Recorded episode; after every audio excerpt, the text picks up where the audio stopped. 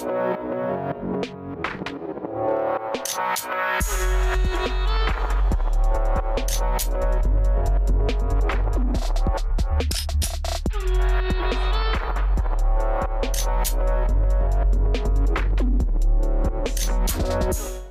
Ну что, соотечественники, вы уже готовы к тому, что придется покупать электроэнергию по-новому?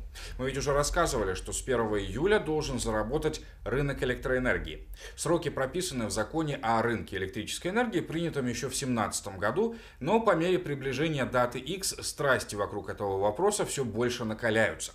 С одной стороны, новая схема прогрессивнее действующая, ведь потребители смогут выбирать своего поставщика электроэнергии, тогда как сейчас его украинцам назначают.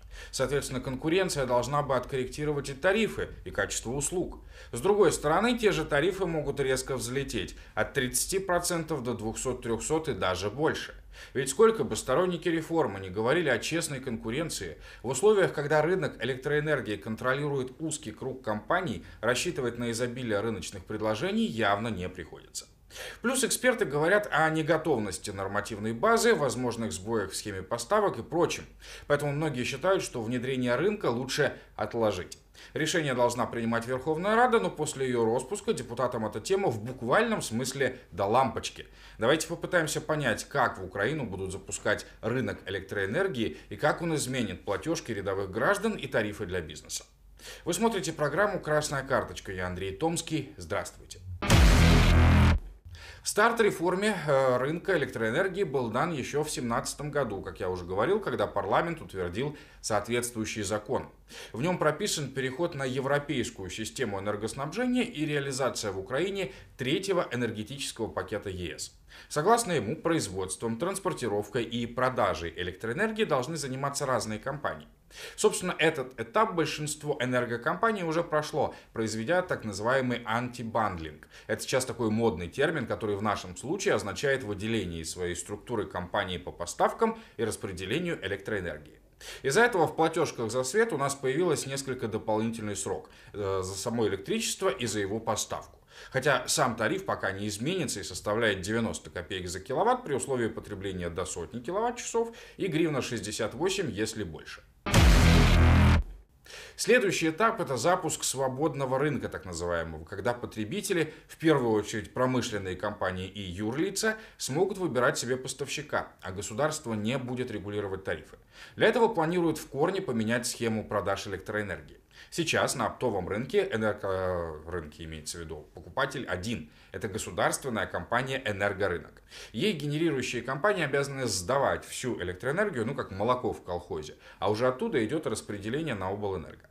Последние обеспечивают электричеством конечных потребителей. По такой же схеме, только в обратном порядке, идут деньги за электроэнергию от населения в облэнерго, затем в энергорынок, который распределяет средства между электростанциями по утвержденными НКР тарифам. Эта цепочка уже давно не нравится генерирующим компаниям, ведь они крайне зависимы от регуляторов части тарифов. К примеру, атомщики регулярно жалуются, что их, мол, недооценивают. На долю атомной электроэнергии приходится почти 60% в объемах и менее 30% в деньгах, что не позволяет модернизировать АЭС и провоцирует частые аварийные отключения энергоблоков. По плану реформы уже с 1 июля этого года начнут функционировать несколько схем продаж электроэнергии. Двусторонние договора, рынок на сутки вперед, внутрисуточный, балансирующий и даже вспомогательные рынки, а также биржа, на которой будет продаваться электроэнергия государственных генерирующих компаний. Это Энергоатом, Укргидроэнерго, Центрэнерго, ну и частных производителей по договорам с потребителями. Это уже юрлица. На рынок, который называется «на сутки вперед», будет попадать электроэнергия, не выкупленная по двусторонним договорам, а на внутрисуточные излишки с рынка на сутки вперед. То есть там электричество будут продавать сегодня на сегодня. Невостребованную электроэнергию на балансирующем рынке будет выкупать оператор магистральных сетей Укрэнерго. А рынок вспомогательных услуг – это своего рода вообще запас электроэнергии наперед. Главный аргумент сторонников запуска свободного рынка электроэнергии, мол, это честная конкуренция, которая должна была отрегулировать качество услуг и тарифы. Отсутствие большого количества производителей электроэнергии, высокая концентрация и ручной режим ценообразования, мол, привели к серьезным ценовым отклонениям, когда стоимость тепловой генерации выше европейской, а стоимость атомной ниже. Единственный способ усиления конкуренции – это сильные регуляторы и антимонопольный комитет, ну и сугубо рыночные механизмы, прежде всего импорт электроэнергии и свободный доступ новых производителей. Существующие технические возможности для импорта позволяют обеспечить до 10% конкуренции с внутренней генерацией уже с 1 июля, так поясняют в Укрэнерго. По данным того же Укрэнерго, порядка половины производства электроэнергии в 2018 году обеспечил государственный энергоатом. 21% ДТЭК Рената Ахметова, до 8% Укргидроэнерго, около 6% Центрэнерго и так далее. То есть, по сути, речь идет лишь о нескольких крупных производителях, которые фактически монополисты. И заставить их снизить цены должен, мол, натиск импортеров и новых производителей. Но чем ближе дата X, тем больше опасений у экспертов, да и у самих энергетиков. Дело в том, что у нас до сих пор не принят порядок проведения электронных аукционов. Это значит, что госкомпании, они обеспечивают у нас 75% электроэнергии, пока не смогут быть участниками рынка двусторонних переговоров. Даже после принятия необходимых нормативных актов на подготовительные мероприятия понадобится не менее чем 2, а то и 3 месяца.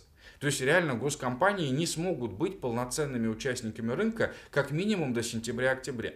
Это значит, что их объемы электроэнергии будут продаваться на суточных рынках. Но даже исходя из европейской практики, цена на рынке на сутки вперед процентов на 30-40 выше, чем по двусторонним договорам.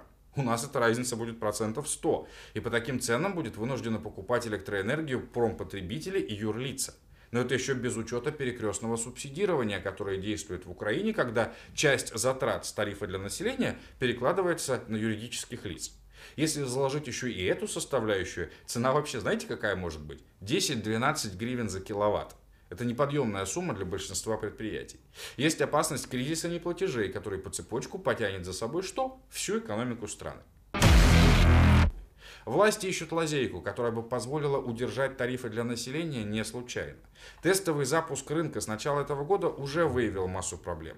Не стоит ожидать ничего хорошего, что и показал конец 18-го, начало 2019 года, когда тысячи ОСМД по всей Украине были вынуждены подписывать договора последней надежды и переплачивать по 50% на каждом киловатте.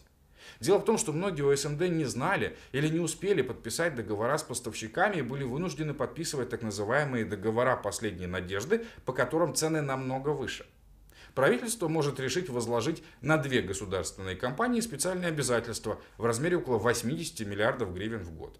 Причем на частные компании ДТЭК такие специалисты обязательства не будут возложены. Они смогут получать сверхприбыль и еще дополнительно зарабатывать более 10 миллиардов гривен на вот этой реформе.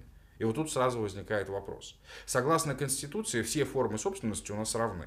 Почему же тогда в свободный рынок правительство погружает свою руку и на одни компании накладывает спецобязательства, а на другие нет?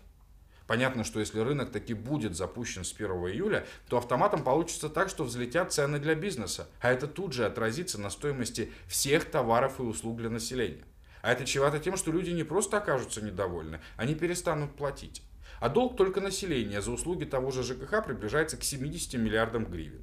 Если подорожавший свет вызовет кризис неплатежей и инфляцию, то страна может оказаться откинутой в своем развитии лет на 5-10 на 10, буквально в течение пары недель. И кому это интересно? Вы смотрели программу «Красная карточка». До свидания.